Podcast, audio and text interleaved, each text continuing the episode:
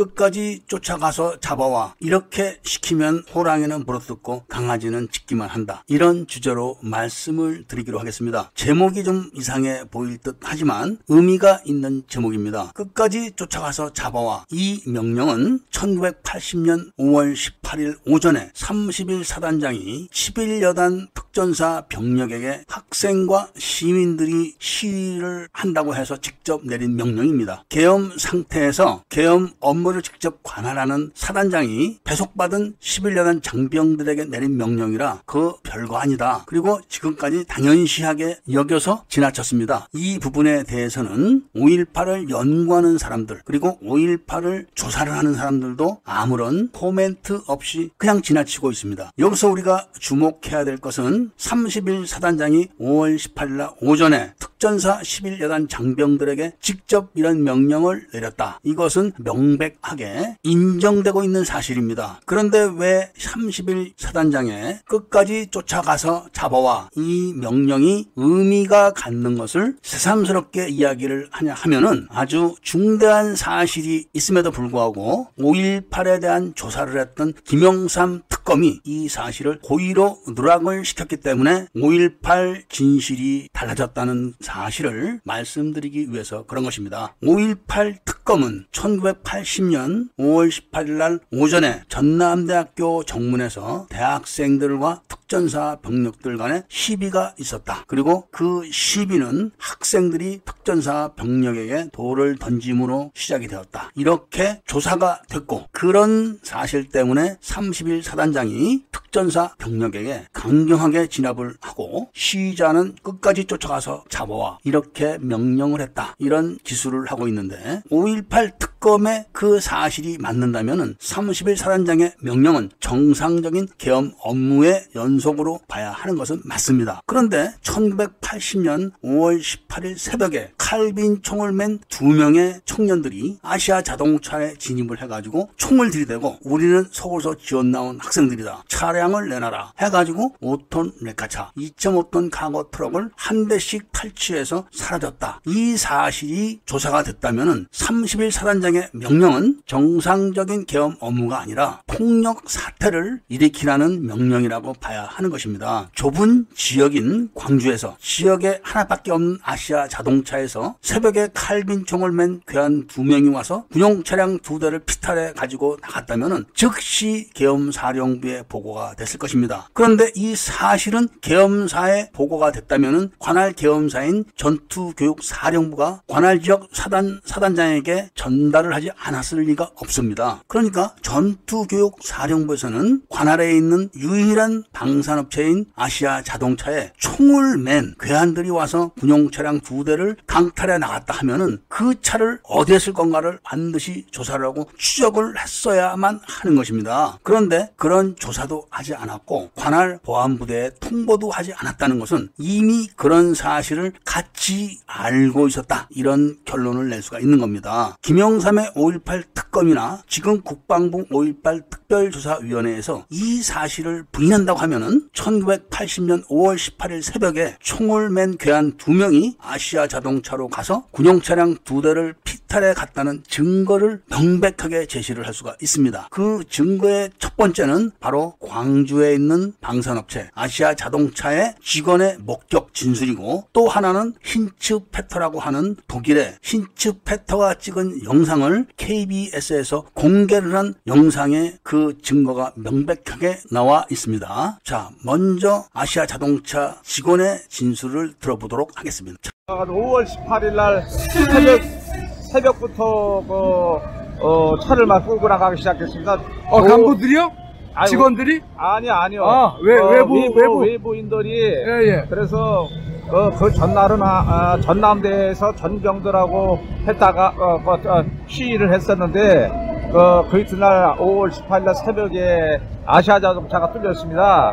타이어를 다 바람을 바람도 다 빼놓으시라 가지고 타이어도 빼놨는데 외부 사람들이 타이어 주저앉은 걸로 와서 어 바- 바꾸를 갈아달라 어쩌라 그래가지고 우리들이 저 공장이 컴프레셔도 안 되고 운영이 안 된다고 그래 하니까 이 사람들이 저희들이 그 사람들 해놓은 말은 자기들이 서울에서 지원은 지원군인데 네. 예, 광주 시민들 협조를 안 해주면서 엄포를 놨습니다. 협박을 했습니다. 네, 네. 어, 협박을 하면서 총을 들이대고 그- 그런 그런 일이 있었습니다. 아, 저 어, 자기들은 서울서 지원은 학생들이라고 하더라고요. 학생들. 네, 학생들이라 하면서 어, 뭐 차를 운전도 잘하고 다니고 막 아주 막 그런 상황이었습니다. 예. 그때 당시에 보셨을 때 학생들로 보였나요? 아니면은 어른입니다, 어른. 어른? 예. 아. 단계는 제가 그 출하 관리과 군용차 납품 군부대에다 나- 날려주는 그 수송반 일을 했습니다. 자, 다음에는 힌츠페터가 찍은 영상을 KBS에서 공개한 장면을 보도록 하시겠습니다. 이 장면이 찍힌 시간은 1980년 5월 21일 오전입니다. 10시 이전입니다. 10시 이전에 찍힌 이 영상에는 선두집차 한 대와 바로 뒤에 5톤 레카차, 그 뒤에 2.5톤 카고 트럭, 또 그 뒤에는 사제 트럭이 있습니다. 선두 찝차는 아침 새벽 8시 40분에 군 문교에서 20사단 지휘부 찝차량을 탈취한 겁니다. 그리고 2호차, 3호차는 조금 아까 말씀드린 것처럼 1980년 5월 18일 새벽에 칼빈총을 맨 괴한이 탈취한 차량들입니다. 2호차 앞부분을 보면은 많은 목격자들이 진술을 했듯이 5월 19일 오후 3시 나주 예비군 무기고를 들이받은 그 흔적이 남아 있습니다. 본네트가 찌그러져 있고 라이트가 깨져 있고 라제타 카바가 망가 져 있습니다. 이 흔적은 바로 5월 19일 오후 3시에 나주 예비군 무기고 담벽을 들이받은 그런 흔적인 것입니다. 그리고 광주로 진입을 못하게 되자 목포로 향했다는 그런 진술을 확인해 본다면은 신츠 패터가 21일 아침에 찍었을 때는 목포에서 온 차량들이라고 기록되어 있습니다. 조금 더 목격자들의 진실과 틀리지를 않습니다. 그리고 전 세계에서 인정해주는 힌츠 패터의 영상에 그대로 나와 있는 것이죠. 또 하나 명백한 사실은 1호차는 피탈된 장소가 광주 동쪽입니다. 그런데 2, 3, 4호차가 1호차를 기다리던 장소는 광주 서쪽, 목포에서 광주로 진입하는 반대쪽 장소입니다. 그러니까 아침 8시 40분에 24단 지휘차량 찝차를 강탈을 해가지고 광주 동쪽에서부터 광주 서쪽으로 가서 오후 10시경에 만나서 광주로 들어오고 있는 그 장면을 힌츠 패터가 찍은 것입니다. 그런데 24단 G부 찝차가 강탈된 그 사건은 바로 군분교 점령 사건임에도 불구하고 5.18 특검이 조사를 전혀 하지 않았습니다. 중요한 것은 용산역에서 출발하는 그런 사실들을 광주에서 어떻게 알아냈냐 이겁니다. 용산역에 집결하기 전에 벌써 시위대가 군분교를 점령을 했습니다. 이게 있을 수가 있습니까? 이 사실을 아는 사람들은 대한민국에 10명이 안 됩니다. 그 사람들만 잡아서 조사를 하게 되면은 누가 그 사실을 알아가지고 누구에게 알려줘서 24단 지휘부가 용산역에 가기도 전에 벌써 광주 시위대가 20일 날 오후 2시에 군문교를 점령을 하기 시작했는가 바로 알아낼 수가 있습니다. 이런 무서운 사실이 숨겨져 있는 힌츠페터의 영상 그리고 그 영상에 있는 2호차, 3호차의 5월 18일 새벽 피탈 사실을 31사단장이 사전에 알고 특전사 병력에게 끝까지 쫓아가서 잡아와 이런 명령을 내렸다면은 이것은 정상적인 계엄 업무가 아니라 사전에 시대와 시위 계획을 충분히 알고 있으면서 특전사 장병들에게 강경 진압에 대한 명령을 내린 겁니다. 그 목적은 폭력 사태를 야기하려고 한 것이고 30일 사단장 의도대로 엄청난 폭력 사태가 일어났고 그 사태를 수습하기 위해서 계엄사령부는 10일 여단에 대한 철수 명령을 내리지만 전투교육사령부가 이 사실을 감추고 있었다는 것에 대한 조사 자체를 전혀 특검이 하지 않았다. 이 이야기입니다. 그러니까 30일 사단장은 10일 여단의 철수 명령 사실 까지도 알고 있었다고 봐야 되는 것입니다. 그런 상태에서 끝까지 쫓아가서 잡아와 이런 명령을 내린 것은 어느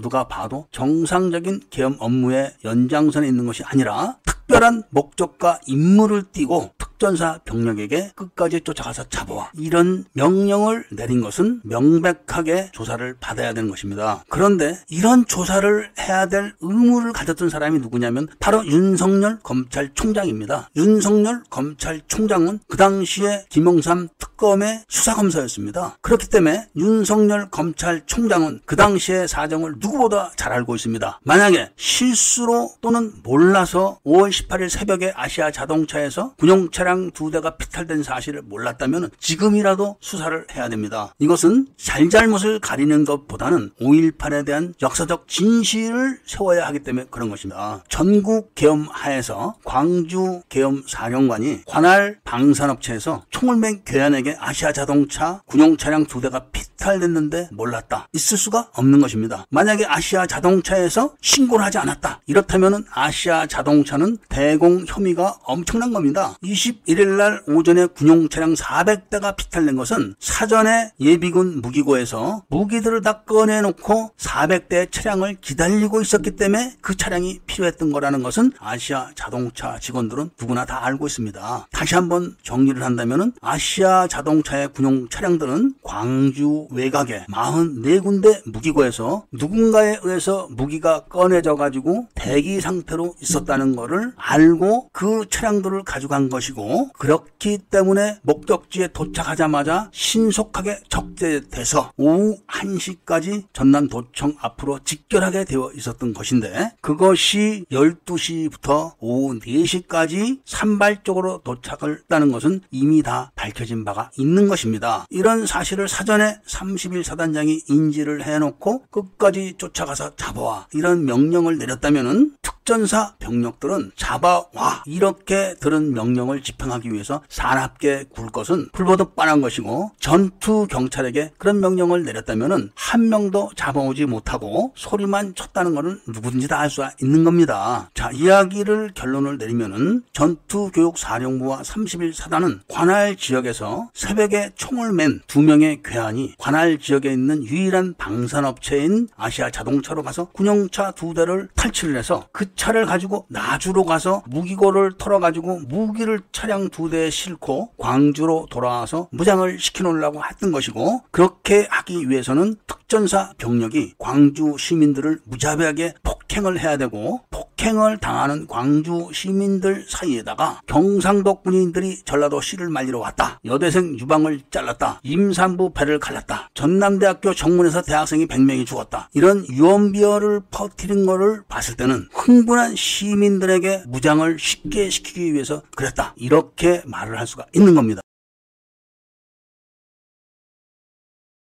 5.18 최대의 미스테리 군분교 점령 작전과 특전사 철수 명령 은닉 사건 이런 주제로 말씀을 드리기로 하겠습니다.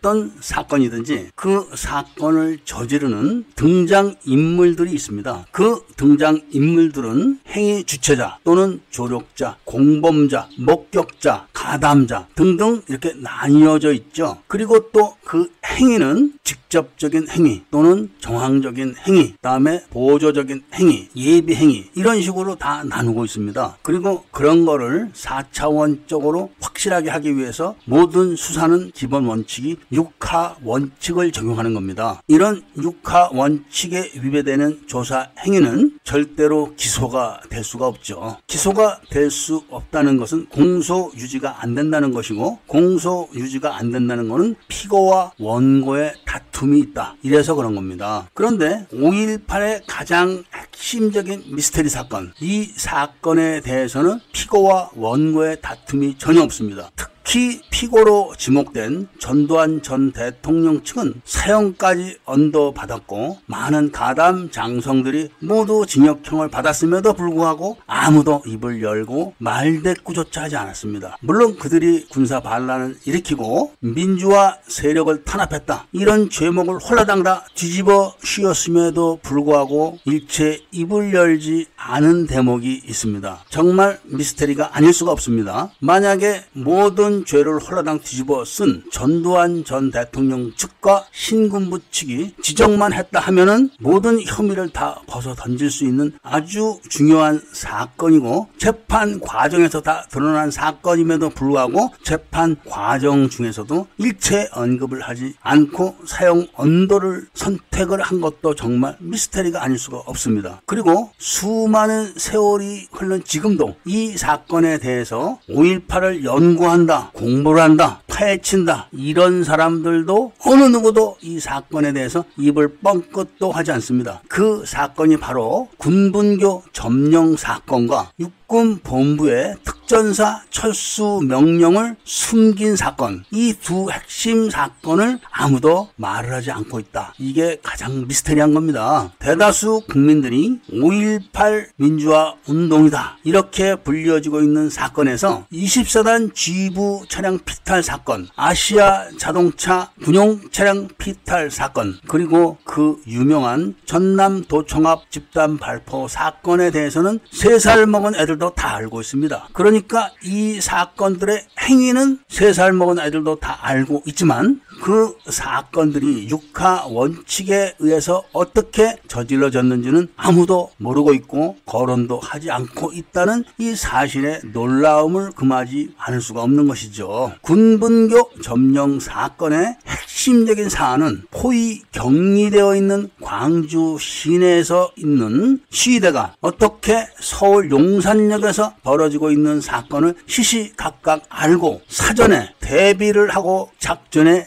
돌입할 수 있었는가? 이 부분입니다. 이 부분이 바로 5.18 광주 민주화 운동의 핵심적인 정점인 겁니다. 그러니까 24단이 3개 연대와 사단 지휘부가 열차 편으로 광주로 출동한다. 이런 정보 중에서 사단 지휘부만 따로 육로로 기동을 한다는 것을 어떻게 용산역에서 수백 킬로 떨어져 있는 광주 시위대가 알고 12시간 전에 작전에 돌입 을 했는가? 그리고 작전에 돌입을 하기 전에 어떻게 작전 계획을 수립을 했는가? 그리고 어떻게 정보를 입수를 해서 작전 계획을 정확하게 수립을 했는가? 이 점이 바로 5.18 광주 민주화 운동의 핵심 중에 핵심적인 사안입니다. 물리 과학적 법칙으로 설명을 한다면은 당연히 서울에서 작전 계획을 수립하고 있는 사람들 중에 누군가가 광주에 있는 시대에게 정보를 전달한 거죠. 그리고 정보를 전달한 것은 바로 무선 통신 수단이나 유선 통신 수단 중에 하나일 겁니다. 그렇다면은 육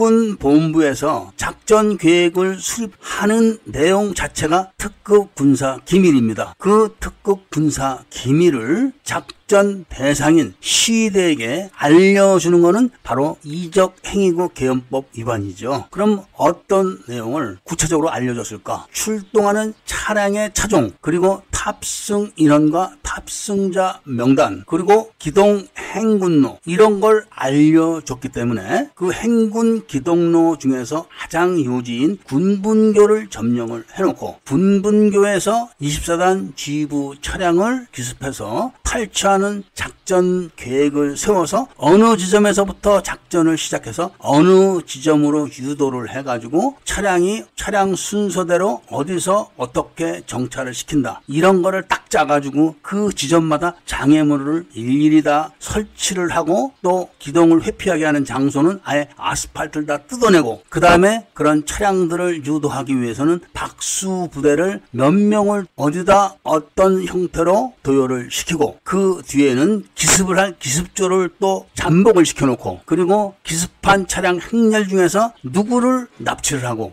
그 납치한 운전병과 장교를 아시아 자동차로 어떻게 끌고 가서 어떻게 활용한다. 이런 세부 작전 계획까지 짠 것은 5.18 광주 민주화 운동 사건에서 아주 절대적으로 적인 사안입니다. 왜냐하면 이 사건은 바로 광주 시민들을 무장시키기 위한 군사적 행동의 시발 사건이기 때문에 그런 겁니다. 그리고 이런 사건이 벌어지는 장소, 이 장소는 바로 전투교육사령부가 6 번의 명령을 대신하는 이군 사령부의 작전 지시를 어겨가면서까지 서울서 지원 나온 학생들에게 장소를 제공해주고 그 지역 일대의 경비를 포기를 하거나 아예 못하게 막아서 서울서 지원 나온 대학생들이 광주 시민들을 무장을 시키기 위한 전초적 행동을 하도록 보호해 준 겁니다. 이 군분교 점령 작전은 군분교 일대 1km 지점과 아시아 자동차 진입로 네 군데 중에서 세 군데를 절개 절단하는 작업까지 포함되어 있고 특 별한 상황인 사태 속에서 군 차량들이 탈취될 것을 방지하기 위해 모든 차량의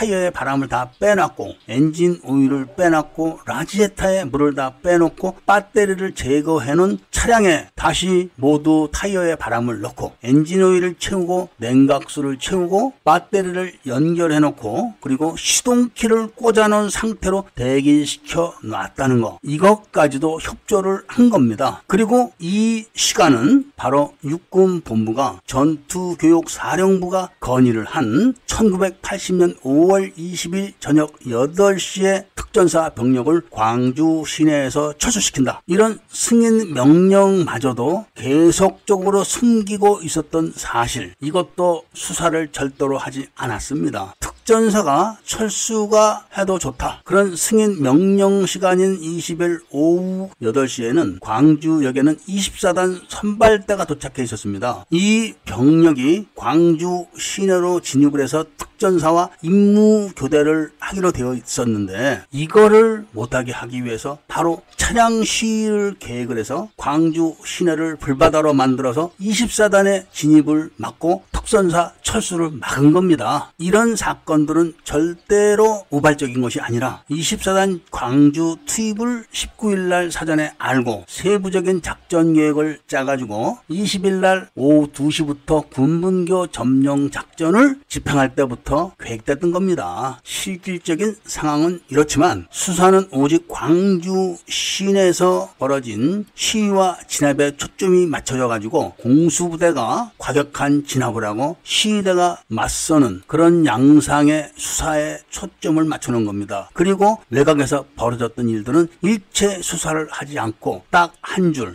300명의 괴한이 24단 지휘부를 매복을 해서 기습을 했다. 그리고 아시아 자동차로 몰려가서 아시아 자동차에서 군용 트럭을 탈취를 했다. 요것만 딱 기록해 놓은 겁니다. 딱 두세 줄로 핵심적인 사건은 수사를 해서 수사 기록에 넣어놓고 그리고 그 사실을 숨기기 위해서 20일 밤에 벌어졌던 특전사 철수 명령 은닉 사건을 막기 위해서 벌어졌던 대규모 차량 시위는 확대 확대 확대를 해서 수사를 한 겁니다. 여기까지는 제가 귀가 아플 정도로 많이 말씀을 드렸는데 왜 전두환 전 대통령 측은 아직까지도 아무 말을 안고 있을까요? 그리고 이렇게 5.18의 핵심적인 미스터리 사건에 대해서 수없이 이야기를 했어도 장군의 소리에서는 필요한 정보들은 캐 가기는 했어도 전반적인 이야기는 말하지 않고 있습니다. 아직도. 그리고는 5.18이 어떻다 저떻다 이런 이야기는 해도 결정적인 이런 이야기들은 절대로 언급을 하지 않는 점 우리 국민들은 바로 이런 점에 주목을 해야 되는 겁니다. 90이 다 돼가지고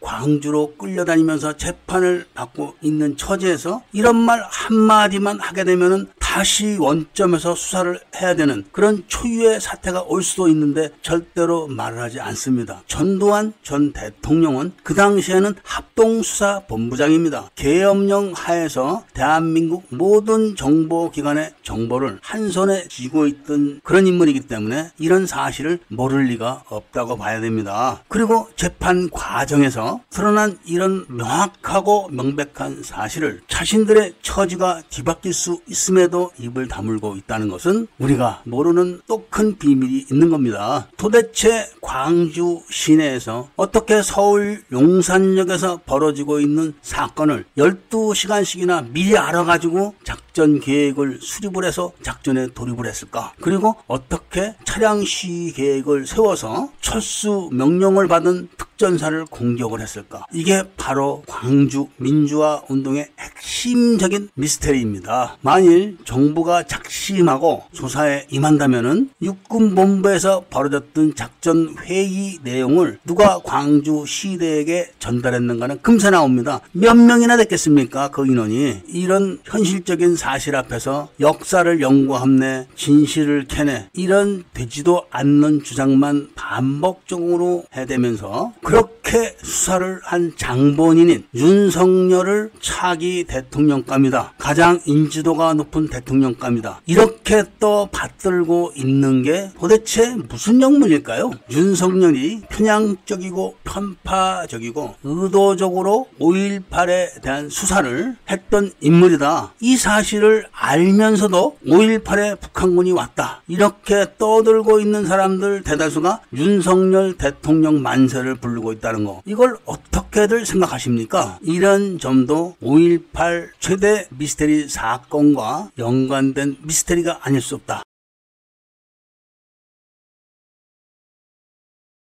24단 연대 병력 마중 나간 전교 사령관 24단 사령부는 모른 채 이런 주제로 말씀을 드리도록 하겠습니다. 24단 병력이 용산역을 출발해 가지고 광주역에 도착한 것이 20일 날 저녁 8시경이라고 합니다. 그때 전교사 사령관과 장성들이 마중을 나갔다 합니다. 그런데 그 시간은 육군 본부에서 특전사 병력이 광주 시내에서 외곽으로 철수를 해달라는 전투교육 사령부의 요청을 승인한 시간입니다. 그렇다면은 24단 전투 병력이 즉각 광주 시내로 투입이 되면서 공수부대는 철수를 했어야 되는데 공수부대 철수 승인 명령을 비밀에 붙여버립니다. 그러면서 그와 동시에 군분교 점령을 한 서울서 지원 나온 대학생을 비롯한 시위대들은 군분교 앞뒤를 봉쇄하고 그리고 군분교에서 광주 톨게이트 방향으로 1km 가량을 아스팔트를 뜯어내거나 그 다음에 큰 고리트 수도관을 갖다 놓거나 그 다음에 원목 더미를 쌓아 놓거나 불탄 자동차를 갖다 놓거나 이런 방식으로 장애물 설치 작업을 시작했고 그리고 아시아 자동차 진입로 네 군데 중 세 군데를 탱크와 장갑차가 지나가지 못하도록 절개 절단을 하는 전투 공병 작업을 했으며 아시아 자동차 노조는 출동할 수 있는 모든 차량들을 정비를 해서 출동 준비를 하는 작업을 합니다. 그리고 서울서 지원 나온 대학생들이 실시했던 군분교 점령 작전은 다음날 11시경에 아시아 자동차에서 모든 차량들이 출동을 마치면서 끝나는 겁니다. 그런데 그때 전투교육 사령부의 사령관이 교체가 됩니다. 기가 막힌 거죠. 그러니까 서울서 지원 나온 대학생들이 지난 밤에 군분교 점령 작전을 실시하면서 야간 전투 공병 작업을 실시를 했고 그리고 아시아 자동차에서 무사히 차량 400여 대를 탈취해서 무기고로 가는 것을 확인하고서 전투 교육 사령관이 교체가 된 겁니다. 그러면서 특전사 철수 명령은 숨겨지고 그리고 24단 사령부의 차량 행렬은 기습을 당하고 그리고 24단 사령부의 군수 지원에 대한 그런 명령은 모른 채 해버리고 서울서 지원 나온 대학생들의 군분교 점령 작전을 완벽하게 보호해주고 전교사 사령관 임무를 끝내는 겁니다. 그리고는 군분교 점령 작전에 가장 큰 공을 세웠던 교통부 유군국의 비밀을 숨겨주기 위해서 교통부 장관으로 발령이 나서 광주를 떠나버리는 겁니다. 그러니까 누가 이 시국에 또 이 시기에 전투교육 사령관을 전격 교체를 해갖고 교통부 장관으로 보냈냐. 이게 수수께끼인 겁니다. 물론 그 당시에는 공수부대의 과격한 진압 그리고 진압하지 못한 책임 이런 걸 물어서 교체를 했다. 이렇게 알려져 있었고 여러 가지 사정을 봐서 교통부 장관으로 임명했다. 이런 게 핑계였습니다. 이렇게 기가 막힌 공 작을 해서 그동안 여러 차례 있었던 특별조사위원회의 조사를 피했고 그리고 재판도 피했고 청문회도 피해간 겁니다. 그런데 그 당시 윤석열 검사가 군분교 점령 작전만 조금만 조사를 했어도 이 부분이 이상한 것을 금세 알아차릴 수가 있었습니다. 많은 손도 안댄 거죠. 그냥 광주 톨게이트 입구에서 괴한 300명이 낫과 쇠파이프를 들고 24단 지부를 기습했다. 이렇게만 딱 기술해 놓고 빼준 겁니다. 그런데 문제 는 윤석열 검사만 이상한 게 아니라 바로 전두환의 합동수사본부도 이상한 겁니다. 전두환 신군부 측은 모든 것을 최규하 대통령이 집권했기 때문에 우리는 모른다. 나는 합동수사본부장이었지 계엄 명령 개통에 있지 않았다. 이렇게 해서 모든 책임을 다 빠져나간 겁니다. 그런데 그 당시에는 신군부 측이 일거수 일투족을 다 감시를 하던 시절이라 아무리 합동수사본부장이라 몰랐다. 이렇게 둘러댈 수는 있지만 사실은 아닙니다. 왜냐하면 왜냐하면 김대중 씨도 그때 보안사에 잡혀 있었기 때문에 그런 겁니다. 그렇기 때문에 김영삼 대통령이 이런 사실들을 잘 알면서 사형을 언도해놓고 다 사면을 시켜주고 자기 정치적 입장을 높이 세우는 걸로 끝낸 게 아닌가 이런 생각을 안 할 수가 없는 부분이 바로 이 부분인 겁니다. 아무리 우연이라고 해도 군분교 점령 작전에서 가장 핵심이 무엇이냐면은 열차편으로 광주로 출동하게 되어 있었던 24단 사령부 병력과 차량 행렬을 그대로 육로로 보낸 겁니다. 그 당시 아무리 대한민국이 가난한 나라였다고 하더라도 철도 차량 몇 대가 없는 그런 정도로 가난한 나라는 아닙니다. 온갖 핑계를 다 대고 짜 맞춰가지고 열차 화물 차량이 없었다. 그리고 화물 차량을 연결해서 가게 되면은 속도가 늦어서 제 시간에 도착을 못한다. 이런저런 핑계를 대면서 결국은 사령부 행렬만 딱 떼가지고 육로로 가게 했고 그 일행이 출발하자마자 31사단 병 력들이 바로 광주 교도소로 출동을 한 것을 보면은 정말 심각한 수수께끼가 숨어 있는 것이 아닌가 이런 생각을 저도 하지만 많은 사람들이 하고 있습니다. 그리고 어떻게 그 작전이 딱 끝나자마자 사령관을 딱 교체를 시켜놓고 그런 큰 공을 세운 교통부 장관으로 발령을 내려서 아무 소리 못하게 만들어 놓는 건지도 참 대단한 거 아니겠습니까? 지금까지 덮여있던 이 사건의 본질이 윤석열 검사가 키를 갖고 있기 때문에 윤석열 검사 의 앞으로 정치적 행보는 굉장히 어려워질 겁니다. 생각을 해 보십시오. 광주 시내에는 20만 광주 시민이 몰려들기 시작하는 그 시간입니다. 그리고 그와 동시에 진입로 절개 절단이라는 그런 공사가 금세 되는 게 아니마. 그리고 아스팔트를 뜯어내고 원목 더미를 갖다 쌓아놓고 하는 것도 금세 되는 게 아닙니다. 당시 아시아 자동차는 2,000명이 넘는 직원들이 있었는데 그 직원들이 전부 다 출근을 하면서 길이 끊겨져 가지고 안 끊기고 멀쩡 한 길로 출근을 했기 때문에 2,000명이 넘는 사람들이 다 목격을 한 거지만 딱 한 사람만 증언을 했습니다. 그리고 군분교 일대 1km가량 거리에 사는 사람들도 길이 끊어지고 아스팔트가 뜯어지고 이런 걸 다 봤었어도 그 당시에 신고를 하지 않았고 또한 40년이 지난 지금까지도 입을 다물고 있는 겁니다. 그리고 그 당시 아시아 자동차 노조 위원장은 불미스러운 사건을 저질러서 지금 도피 중이라고 하는데 체포되거나 그러질 않습니다. 전교사는 특전사 철수 명령 숨기고 서울 학생들은 특전사 포위 선멸 준비 이런 주제로 말씀을 드리기로 하겠습니다. 오늘은 먼저 번에 말씀드렸던 무서운 장군들 시리즈를 조금 더 구체화하고 세분화해서 말씀을 드리도록 하겠습니다. 1980년 5월 19일 오전 10시부터 나주에서 소요 사태가 시작이 되는데 이 나주에서 시작된 소요 사태가 5월 17일 날 깊은 밤에 김대중과 시국 관련된 사조직 많은 사람들이 갑자기 체포가 되고 수백 명이 떨어져서 도주를 하는 바람에 조직 와해가 불가피하게 돼서 9일 나주에서 일어나기로 했던 소요 사태가 불발로 끝납니다. 그러니까 나주에서 소요 사태를 야기하기로 되었던 조직원들이 분산돼서 흩어지고 도피하고 이렇게 되는 바람에 세력이 약화돼 가지고 서울서 지원 나온 대학생들이 몰고 온 트럭 두 대만 참가를 하고 나머지는 유야 무야되는 바람에 오후 3시 늦게야 나주 예비군 무기고를 털게 됩니다. 만일에 이들이 오전 오전 11시 정도에 무기고를 털어가지고 무기를 다량으로 군용 트럭에 싣고 광주로 진입을 했으면 어떻게 됐을까요? 그런데 이런저런 문제로 오후 3시에나 나주 예비군 무기고가 털리고 그리고도 또 협조가 잘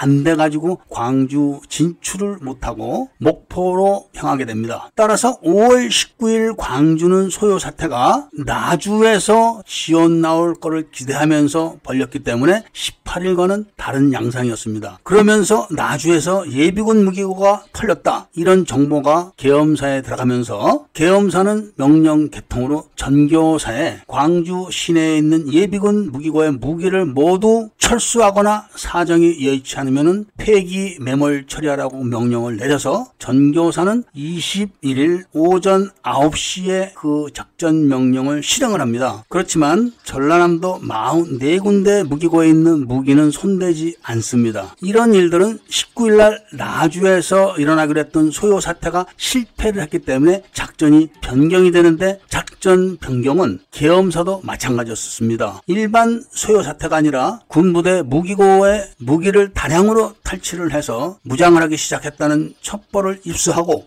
19일 날 오후부터 24단을 광주에 파견하는 문제를 논의를 합니다. 이런 정보는 즉각 전교사를 통해서 서울서 지원 나온 대학생들 귀에도 들어갑니다. 그래서 서울서 지원 나온 대학생들은 오후 2시에 군분교 점령 작전을 하기로 결정을 하고 작전 을 집행을 합니다. 그러니까 첫 번째 작전은 군분교를 점령하고 그 일대를 봉쇄하고 야간에 야간 전투 공병 작업을 실시해서 장애물을 설치하고 아시아 자동차에 있는 노조원들에게는 차량이 아침에 즉각 출동할 수 있는 준비를 하라고 조치를 취해 놓습니다. 그리고 다른 일대는 저녁에 차량을 동원해서 특전사 병력을 포위할 것을 준비를 합니다. 그러니까 택시 기사들에게 특전사 대원들이 택시 기사를 막 찔러 죽였다. 벌써 3명이나 죽었다. 이런 유언비어를 또 살포하기 시작을 합니다. 그리고 동원에 응하지 않았던 택시들을 광주역 앞에서 불태워 버립니다. 그런 한편 광주 교도소 직원들 가족을 통해서 교도소 측에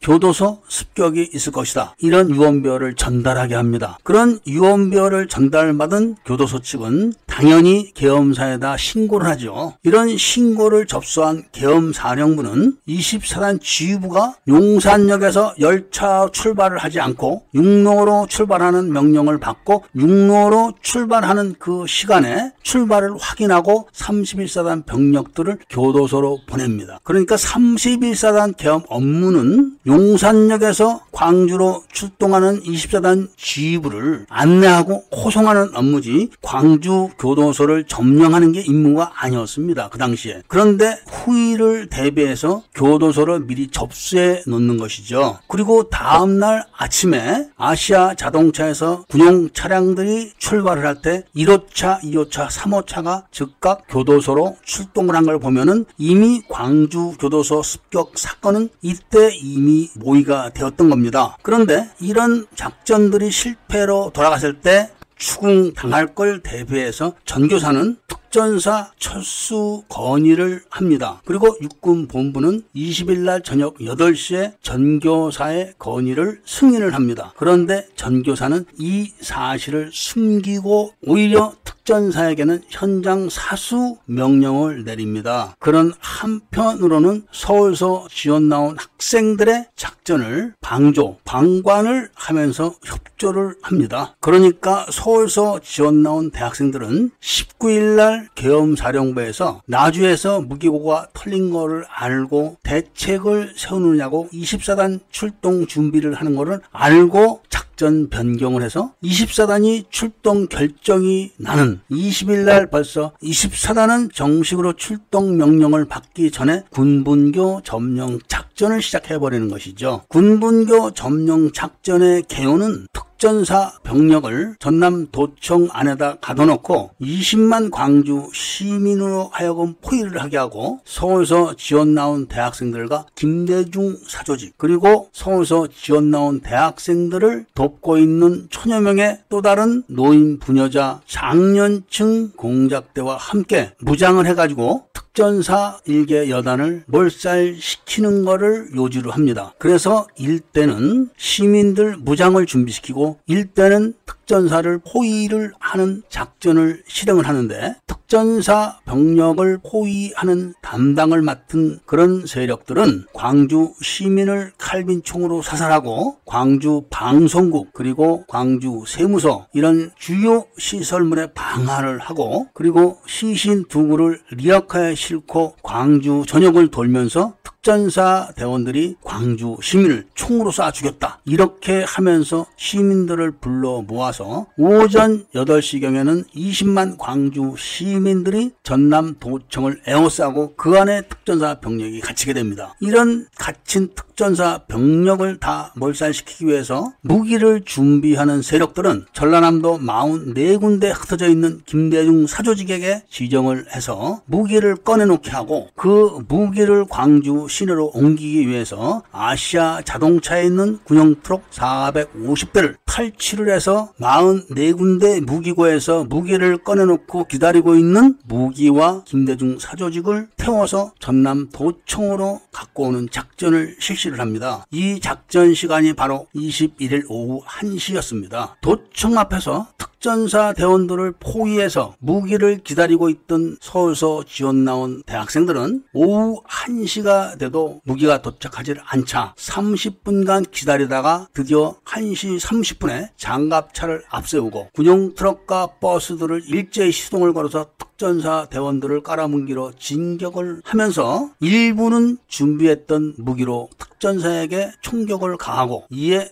특전사 대원들도 총격을 가합니다. 이 시간이 바로 1980년 5월 21일 오후 1시 30분이었고 30분간에 걸친 교전이 있었습니다. 이 교전이 끝나고 쌍방은 사태를 수습하느냐고 한 발씩 뺐고 결국 특전사는 조선대학교로 철수를 하게 됩니다. 그때 44군데 무기고에서 무기를 싣고 온 군용 차량들이 전남 도청, 광주 공원 이런 데 도착을 해서 무기를 분배해가지고 조선대학교를 포위를 해가지고 탈취한 무전기를 이용해서 특전사에게 정문을 통해서 철수하라고 정보를 제공하고 사태 파악을 못한 특전여단 지휘부가 그 첩보를 따라서 정문으로 나오다가 호위 세력에게 기관총 사격을 받고 여단장 운전병은 현장에서 즉사를 하고 트럭 두 대는 그 일당들에게 압류당하고 운전병들은 체포돼 버립니다. 그리고 살아남은 여단장과 참모들은 구보로 도주를 하고 그 뒤를 따르던 특 전사 대원들은 비무장으로 조선대학교 뒷산으로 도주를 하고 그때 구조 요청을 받은 500MB 헬기가 조선대학교 뒷산에다가 위협 사격을 가합니다. 그리고 특전사가 전남 도청에서 완전히 철수한 것을 안 서울서 지원 나온 대학생들은 광주 공원에서부터 아시아 자동차에서 탈취한 차량을 이용해서 전남 도청을 향해서 진주를 해서 전남 도청을 접수를 하는 한편 광주 통합병원을 기습 점령을 합니다. 그러니까 서울서 지원 나온 대학생들이 21일 날 오후 1시에 도청에다가 특전사 11여단 병력을 가둬놓고 선멸을 기도를 했었는데 이 작전이 실패를 한 겁니다. 여기까지가 도청 안에 있던 특전사 병력 호위 선멸건인데 이 과정을 통해서 우리가 알 수 있는 것들은 나주에서 예비군 무기고가 오후 3시에 기습을 당했는데 11시에 기습을 했다면은 다량의 무기가 광주 시내로 반입이 됐고 광주 교도소가 습격을 당했다. 이런 거를 알 수가 있습니다. 그런데 5월 17일 날 밤에 김대중과 그 세력들이 체포당하거나 수배를 당해서 조직이 와해되는 바람에 세력이 작아져 가지고 제대로 나주에서 소요 사태가 일어나지 못해서 실패를 했다는 것을 알 수가 있고 그 사건으로 계엄사는 24단을 광주로 출발을 시킬 계획을 짜고 그리고 전교 사는 광주 시내에 있는 특전 부대를 20일 날 오후 8시까지 철수시키겠다고 계엄사에다 건의를 해서 승낙을 받았다는 거. 그리고 그런 작전 계획과 승인을 감추고 있었다는 거. 그리고 서울서 지원 나온 대학생들의 특별한 작전을 협조하고 있었다는 거. 그리고 용산에서 24단 지휘부가 육로로 출발하자 31사단 병력이 광주 교도소로 진군을 했다는 거. 그리고 그 진군은 군분교 점령 사건의 세부 작전에 의해서 교도소 간수들 가족을 빙자한 유언비어 살포에 기인했다는 것. 그리고 아시아 자동차 탈취 차량들 출동 1, 2, 3호는 바로 광주 교도소로 출발을 했다는 것. 그리고 전남 44군데 예비군 무기고는 김대중 사조직에 의해서 털려가지고 아시아 자동차에서 서울서 지원 나온 대학생들이 몰고 오는 군용 차량들을 기다리 고 있었다는 것. 그리고 이런 모든 사실을 은폐하기 위해서 김대중 전 대통령이 사격 시간을 오후 1시로 못을 박아놨다는 것. 그리고 500MB 헬기가 전열 위기에 놓인 특 전사 병력을 구출하기 위해서 조선대학교 뒷산에다가 위협 사격을 가했다는 것. 그리고 그 위협 사격이 이번에 전두환 전 대통령의 사자 명예훼손 사건의 핵심 증거가 됐다는 것. 물론 그 핵심 증거로 채택된 조선대학교 뒷산 헬기 위협 사격은 조비오 신부가 주장하는 헬기 사격이 아니라는 것. 이 정도가 바로 전교사의 특 전사 철수 명령 은폐 그리고 서울서 지원 나온 대학생들의 특 전사 포위 선멸 작전에서 드러난 사실들이라는 것은 알고 계셔야 합니다. 문제는 서울에서 보안사령관의 명령으로 보안사 대령을 단장으로 해서 20명의 특별 요원들이 20일 날 밤에 광주에 도착을 해가지고 광주의 모든 상황을 점검을 하는데 이런 사실들을 단 한 가지도 알아채지 못했다는 것. 그리고 그것이 능력 부족인지 아니면 전교사에 대한 협조인지는 확인 을 해야 된다는 것. 이런 정도를 오늘 말씀을 드리면서 이야기를 마치도록 하겠습니다.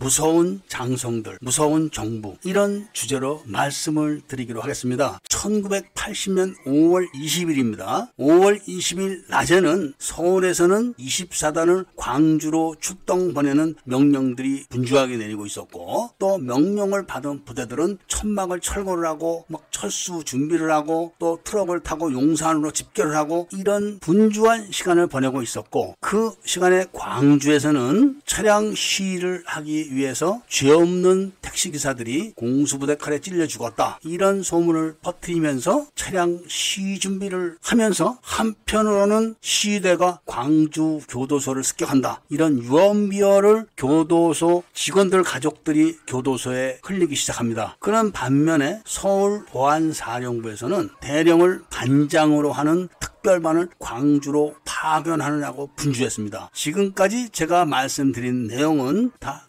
기록물에 있는 내용들이라 인터넷에서 검색만 해도 나오는 그런 통상적인 내용들입니다. 그런데 지금부터 말씀드리는 내용은 일반 기록물이나 아는 사람들이 별로 없는 내용들입니다. 서울에서 24단 병력이 출동 준비를 하느냐고 분주해 하고 있을 때 광주 톨게이트 인근에 있었던 군분교라는 다리 인근에는 나이를 먹은 노인들 그리고 아기를 아는 부녀자들이 3355 몰려들기 시작을 합니다. 그리고 저녁 8시 경에는 용산역에는 24단 61년대 병력들이 집결해서 열차를 타느냐고 분주해 있었고 사단 G사령부는 열차를 배당받지 못해서 대기 상태에 있었습니다. 그러니까 군분교라는 단위는 24단 사단 G부가 통과하는 통과로입니다. 그런데 24단 지휘부가 열차를 타고 광주에 내리게 되면은 그 군분교를 통과하지 않습니다.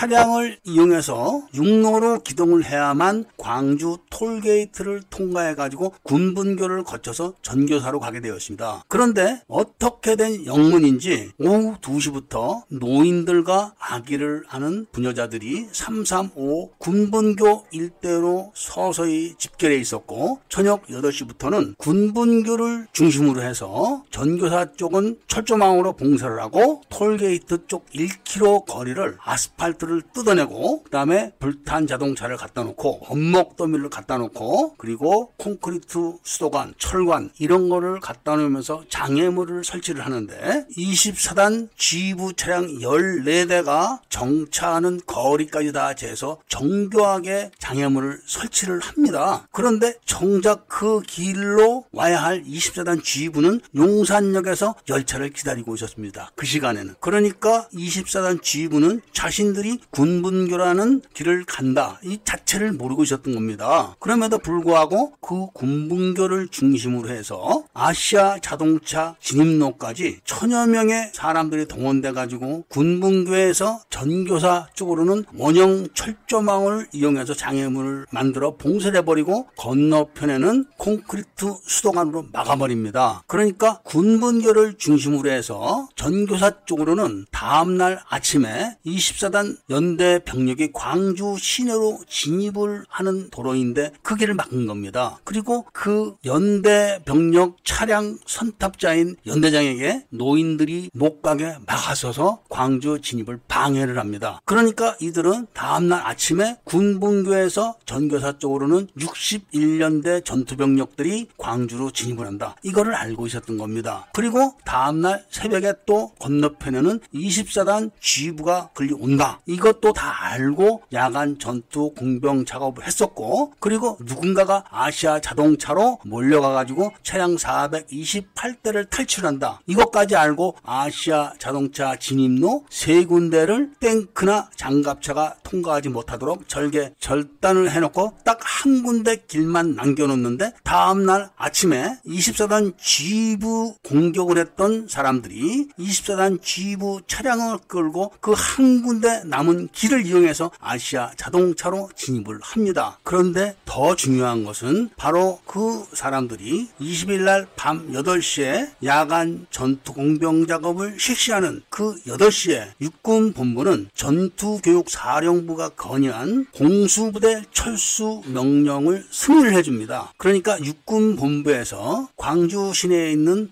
특전사 병력을 다 철수시켜도 좋다는 명령을 내리는 그 시간에 동시에 군분교 일대에서는 작업이 시작된 겁니다. 그리고 보안사령부에서 사태를 파악하기 위해서 보안사 요원 20여 명을 동원했었는데 이들이 혹시 광주 외곽에서 벌어지고 있는 야간 전투 공병 작업을 눈치챌까봐 모든 가용된 차량을 동원해가지고 광주 시내에서 격렬하게 시위를 하는 바람에 보안사 요원들은 다 시내에 갇혀버리게 됩니다. 물론 보안사 요원 20명이 그런 이유로 시내에 갇혔다고는 하지만 그것은 핑계에 불과하다는 것이 바로 밝혀집니다. 왜냐하면 새벽 2시에 용산역에서 열차를 기다리던 24단 G부는 육로 출동 명령으로 지시가 하달돼서 새벽 2시에 광주를 향해서 용산서 출발을 합니다. 육군본부는 그 사실을 2군 사령부에 통보해서 2군 사령부는 예하 전투교육 사령부에게 그 사실을 통보해가지고 통과로에 대한 경비, 그 다음에 안내를 명령을 내립니다. 당연히 그런 명령은 보안계통 부대에 하달이 돼가지고 보안계통 요원들이 그 사실을 확인을 해야만 하는데 그렇게 하지 않았습니다. 뿐만 아니라 새벽 2시에 24단 지휘부가 육로 출동을 했다. 이런 작전 명령이 하달이 되자마자 전투교육사령부는 예하 31사단 전투병력을 광주 교도소로 출동을 시킵니다. 그러니까 용산에서 24단 지휘부가 육로 출동을 했다는 소식을 들은 전교사는 다시 또 31사단 병력을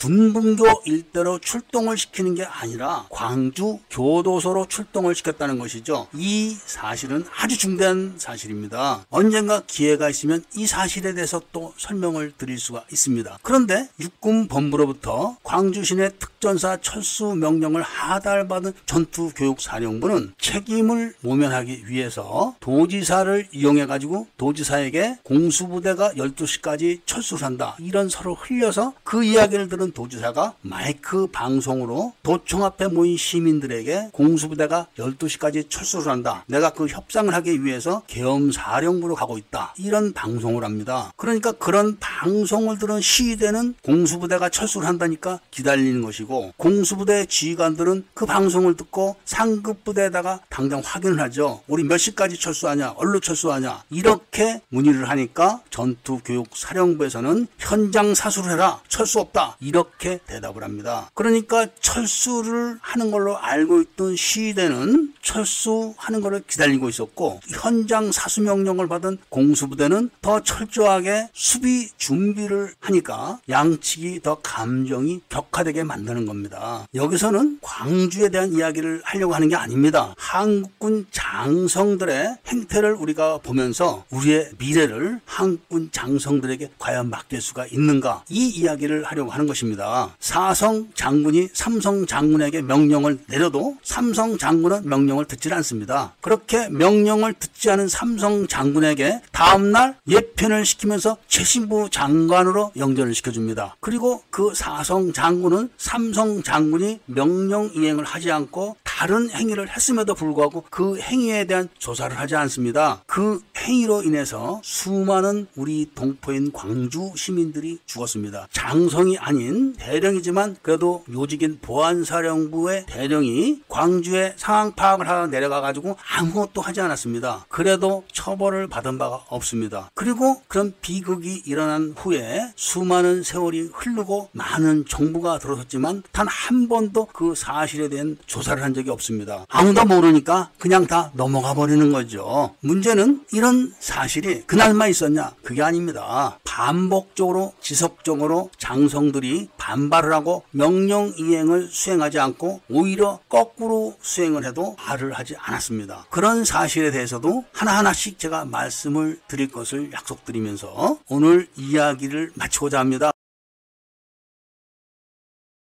무서운 장군들, 환자, 장병 수백 명 인질로 내모라. 이런 주제로 말씀을 드리기로 하겠습니다. 전편에서 말씀을 드렸듯이 전투교육사령부 장성들은 육군 본부에서 이군 사령부로 작전 명령을 하달하고 이군 사령부에서는 예하부대인 전투교육사령부로 작전 명령을 하달해서 군문교 일대의 안내병력과 경비병력을 보내도록 지시를 했는데도 그 자리를 시민군들에게 내줬던 이야기를 해드린 적이 있습니다. 그런데 다음 날 계엄군인 11공수 여단 병력이 도청에서 철수를 하자 광주 공원에 집결했던 시민군들이 일제히 도청을 향해서 진군을 해가지고 도청을 점령을 한 한편 일대는 광주 통합병원으로 향해서 즉시 광주 통합병원과 중앙정보부 분실을 점령해버립니다. 이 시간에는 이미 시민 시민군들은 철수 명령을 받았기 때문에 광주에서 철수하기 위해서 철수 작전을 벌이는 것이기 때문에 광주 통합병원을 점령했다 하더라도 그들이 부여된 임무만 수행할 뿐이지 장병들에게 위해를 가하지는 않았습니다. 아직까지는 알려지지 않은 이야기지만 철수 명령을 이행하기 위해서 도청을 점령한 즉시 학생수습위원회를 꾸려가지고 다음날 학생수습위원회가 계엄사령부와 접촉 을 해가지고 계엄사령부에 연행됐던 시위자들을 석방해 납니다. 그런데 석 석방된 사람들 중에는 자신들과 같이 시위를 했던 그런 사람들이 다 포함되어 있지 않기 때문에 다시 시민수습위원회를 꾸립니다. 그래서 그 시민수습위원회가 또다시 계엄사령부와 접촉을 해가지고 무기 반납을 하는 형식을 취해가지고 또 연행된 사람 000명을 석방해 옵니다. 그런데 이렇게 1차, 2차로 석방된 사람들과 광주 통합병원에서 찾아낸 동료들을 다 포함을 해도 인원 인원이 부족한 겁니다. 그래서 마지막으로 3차 종교인 지도자 수습위원회를 꾸려가지고 이 사람들이 정확하게 석방된 사람 000명을 데리고 옵니다. 이때까지는 전남 도청에는 광주 일반 시민들이나 수습위원들은 들어갈 수가 없었습니다. 시민군 본부라고 해가지고 도청에 시민군 본부가 차려져 있었고 도청에는 총을 든 경비 병력들이 둘러싸여 있기 때문에 일반인들은 들어갈 수가 없고 수습위원 사람들도 신원을 확인하고 들여보낼 정도로 경비가 삼엄했었죠. 그런데 3차 수습위원회에서 석방해 온 000명과 그동안 자신들이 석방해서 찾았던 사람들을 확인해서 인원이 다 맞아가지고 24일 날 오후 3시 13분에 서울서 온 대학생 환영회 이런 형식으로 인원 점검을 합니다. 그러니까 그 인원 점검은 공식적으로 500명이라고 발표돼 있고 미국 비밀 문서에서도 500명 100명이라고 발표되어 있지만 실질적으로는 100명입니다. 이렇게 이들은 겉으로는 서울서 온 대학생 환영회 이렇게 표방을 했지만 인원 점검을 한 겁니다. 그리고 철수 준비를 하고 그 시간에는 이미 송암동에서는 육군 보병 일개 분대가 특 전사 일개 여단을 공격을 해가지고 일개 대대를 괴멸시키고 수습을 해가는 그런 초기 단계였습니다. 그런데 이렇게 시민군들이 철수 명령을 받고 철수 준비를 하느냐고 광주 통합병원에서 자신들이 찾고자 하는 부상병과 시신만 수습을 하고 있었지 이들을 인질로 삼지는 않았습니다. 왜냐하면 철수를 하면 그만이니까. 그런데 문제는 시위가 총격전으로 벌어져 가지고 많은 사상자들이 발생을 하는데 이를 수용할 통합병원이 시민군 손에 넘어가서 군 당국은 어쩌지 못하고 있는 겁니다. 그래서 24단에게 명령을 내려가지고 통합병원 탈환 작전을 실시합니다. 치열한 시가전이 벌어지고 24단 병사들도 사상자가 나고 시민군 측에서도 사상자가 나고 민가에도 많은 피해가 당연히 있게 되죠. 그러나 어쨌든 이들은 통합병원을 사수할 마음이 없었기 때문에 철수를 하고 통합병원이 넘어갑니다. 24단에게. 그런데 만일에 이들이 사수를 명령받았다면 당연히 통합병원에 있던 환자, 장병들 수백 명은 이들의 인질이 되는 겁니다. 그리고 옥상에 환자 장병 한 명씩 올려놓고 총으로 한 명씩 사살하면서 요구 조건을 내걸게 되면은 큰 피해가 나게 될 수도 있는 것이죠. 당연히 계엄군인 특 전사 11여단이 전남 도청에서 철수를 하게 되면은 군 시설인 광주 통합병원은 당연히 경계 병력이 출동을 해야 되는 게 맞는 겁니다. 그런데 방치를 해놓은 거죠. 마치 이군사에서 안내 병력을 출동시키라고 한 군문교 일대를 시민군에게 넘겨준 것처럼 광주 통합병원을 시민군에게 또 넘겨준 겁니다. 통합병원에는 일반 대학병원 수준의 과가 있고 각 과에는 입원실이 따로 있습니다. 한 과에 수십 명의 사병들이 후송병원에서 후송을 와서 있는 겁니다. 거기다가 장교 하사관, 그다음에 군인 가족들도 있기 때문에 많은 사람이 통합병원에 입원해 있고 진료를 받고 있는 것이죠. 이들이 인질이 됐다고 생각해 보십시오. 일이 얼마나 복잡해졌는가를. 그런데 시민군들은 철수 명령을 받았기 때문에 다 고스란히 나가고 말았죠. 그래서 그런 사태는 벌어지지 않았는데 시민군도 다 철수를 하고 계엄군도 철수를 하고 사태가 수습이 된 다음에는 주동자, 그다음에 과격 시위자에 대한 수배력이 내리고 이들을 체포하는 체포령이 내립니다. 그러니까 시위에 가담했던 시민들은 많은 사람들이 도주를 하고 숨습니다. 그런데 가장 유명했던 여자가 하나 있습니다. 이 여자도 사태가 수습이 되고 수배령이 떨어져 가지고 도주를 했는데 어디서 검거됐느냐? 바로 통합병원에서 검거가 됩니다. 이 여자는 당연히 군인 가족이 아닙니다. 그런데 누군가가 만들어준 가짜 군인 가족증을 소지하고 통합병원에 환자로 입원해서 숨어 있다가 나중에 잡혀갑니다. 그리고 다시 한 번 더 말씀을 드리겠지만 도청에서 환영식을 마치고 인원 점검을 했던 시민군들은 다음날 아침에 한 명도 보이지가 않습니다. 그렇게 되면서 광주 전남 도청에는 수습위원들이 들어가서 자리를 잡게 되는 것이죠. 그리고 마지막 광주 도청 사수 작전에도 이들 600명은 한 명도 나타 나지 않고 나이 어린 소년들로 구성된 시민군들이 도청을 방어했다.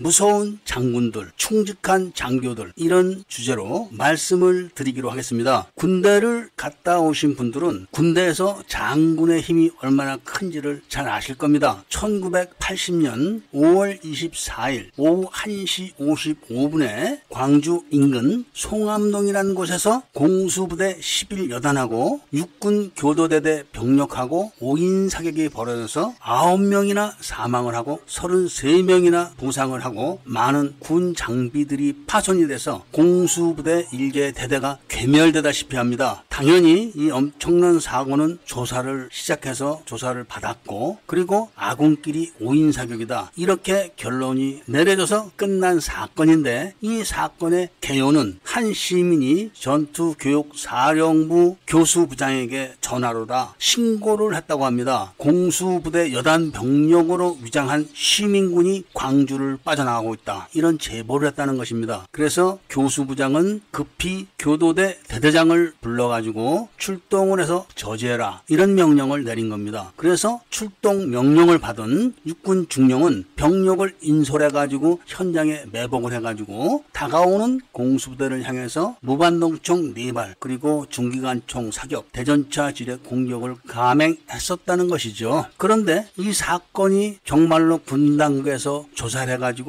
재판을 거쳐서 확정된 내용일까 하는 것에 대한 말씀을 드리고자 하는 것입니다. 이 사건은 사건 자체가 워낙 엄중해서 재판 기록이 많은 변호사들에 의해서 유출이 돼서 보도가 된 적이 있었습니다. 우선 문제가 되는 것이 무엇이냐 하면은 많은 사람들이 알고 있는 것처럼 특전사 일개 여단 병력과 교도대 대대 병력이 교전을 한 것이냐 이 문제인데 그렇지 않습니다. 특전사 일개 여단을 교도대대 일개 분대가 공격을 감행한 것이죠. 교도대대 일개 분대라고 해봐야 육군 평범한 사병들입니다. 1980년대 정도 되면은 군용 열차를 타게 되면은 해병대 병사들 두세 명 또는 특 전사 병사 두세 명이 군용 열차를 타게 되면은 200명씩 되는 육군 사병들이 얻어막 일수였던 그런 시절에 육군 일개 분대 병력이 육군 최정의 특전사 일개 여단 병력을 눈으로 보고 공격을 할 수 있느냐 하면은 그렇지 않습니다. 설사 명령에 의해서 현장에 출동을 했다 하더라도 병장 정도만 되면은 그런 명령을 거부합니다. 왜냐하면은 시민군이 특전사로 위장을 했다 하더라도 전체적인 무장과 장비, 장갑차 이런 거를 봤을 때는 이게 위장이다 아니다를 금사합니다. 그런데다가 그 분대를 지휘했던 육군 대위는 바로 얼마 전에 그 11여단에서 근무하다가 전입을 온 장교입니다. 그 장교는 교전이 끝나고 사건 수습을 할 때 11여단 동기 장교들과 인사를 했다고 합니다. 그러니까 일단 본질, 육군 일개 분대 병력을 육군 중령과 육군 대위가 인솔해서 내 복을 시켰다. 그리고 교전 지휘는 11여단에서 갓 전입 온 대위가 지휘를 했다. 이런 것이 빠진 겁니다. 조사에서. 그 다음에 이들에게 출동 명령을 내렸던 전투교육사령부 교수부장은 준장입니다. 육군 준장. 육사 출신입니다. 정규 육사 출신. 그런데 그런 사람이 이런 병력을 전투교육사령부 교도대대 상황실에도 알리지 않고 출동을 했습니다. 그러니까 전투교육사령부 예하 교도대대 상황실 장은 육군 대위였었는데 나중에 사건이 벌어지고 이런 문의가 빗발치니까 아는 게 없어서 대답을 못했다. 이렇게 진술을 했었죠. 그러니까 이것은 말이 되지 않는 그런 이야기입니다. 그런데 이 교수 부장이 나중에 법정에서 전부 다 허위 진술을 합니다. 이 허위 진술을 한 내용들은 많은 변호사들이 그 기록을 갖고 있습니다. 그런데 현장에서 교전이 붙기 전까지 과정을 본다면 이것도 또 수상한 점이 한둘이 아닙니다. 일단 산 위에다가 병력을 배치시켜놓은 교도대 대대장은 커브길 도로에서 신원이 알려지지 않은 육군 소령과 함께 공수부대가 올라오고 있는 그런 길목을 내려다보고 있었다고 합니다. 길목을 내려다보고 있을 때 일곱 여덟 발의 카빈과 M1 소총 소리가 들렸는데 그 소리는 시민군 본부에서 시민군 일곱 여덟 명에게 칼빈 총하고 M1 소총 을 주고 카빈 실탄 몇 발, M1 소총 실탄 몇 발을 주고 지나가는 공수부대를 사격을 해라 이렇게 시켰다고 합니다. 그러니까 이들이 길목에 숨어 있다가 공수부대 트럭이 지나가니까 사격을 한 겁니다. 그런데 이 사격에 맞고 누가 죽고 그런 것이 아니라 이 사격 소리가 바로 육군 중령과 소령이 기다리고 있었던 신호탄 소리였습니다. 그러니까 조금 전에 말했지만 특 전사 일개 여단 병력을 육군 일개 분대가 공격을 해서 섬멸을 하려고 했을까요? 그리고 시민군 몇 명을 보내서 특전사에게 사격을 해라. 이것이 특전사에게 어떤 위해를 가하려고 했던 그런 목적이 아니었던 것입니다. 어찌됐든 간에 이 소리를 들은 육군 소령은 집차를 몰고 커브길 앞에 세워놓습니다. 그러니까 맨 선두 차량이 약간 커브진 길을 딱 틀어 쓰자마자 앞에 육군 소령이 집차를 앞세우고 길을 막고 서 있는 것이 바로 보이게 되는 것이죠. 그러니까 선두 차량에 탔던 장교는 우리는 어떤 소속의 부대고 전교사 작전 명령에 따라서 기동 중이다. 이런 명령서를 보여줬겠죠. 그러니까 그 소령이 나는 니네 상급 부대에서 내려온 사람인데 니네들을 인솔하겠다. 이렇게 이야기를 하면서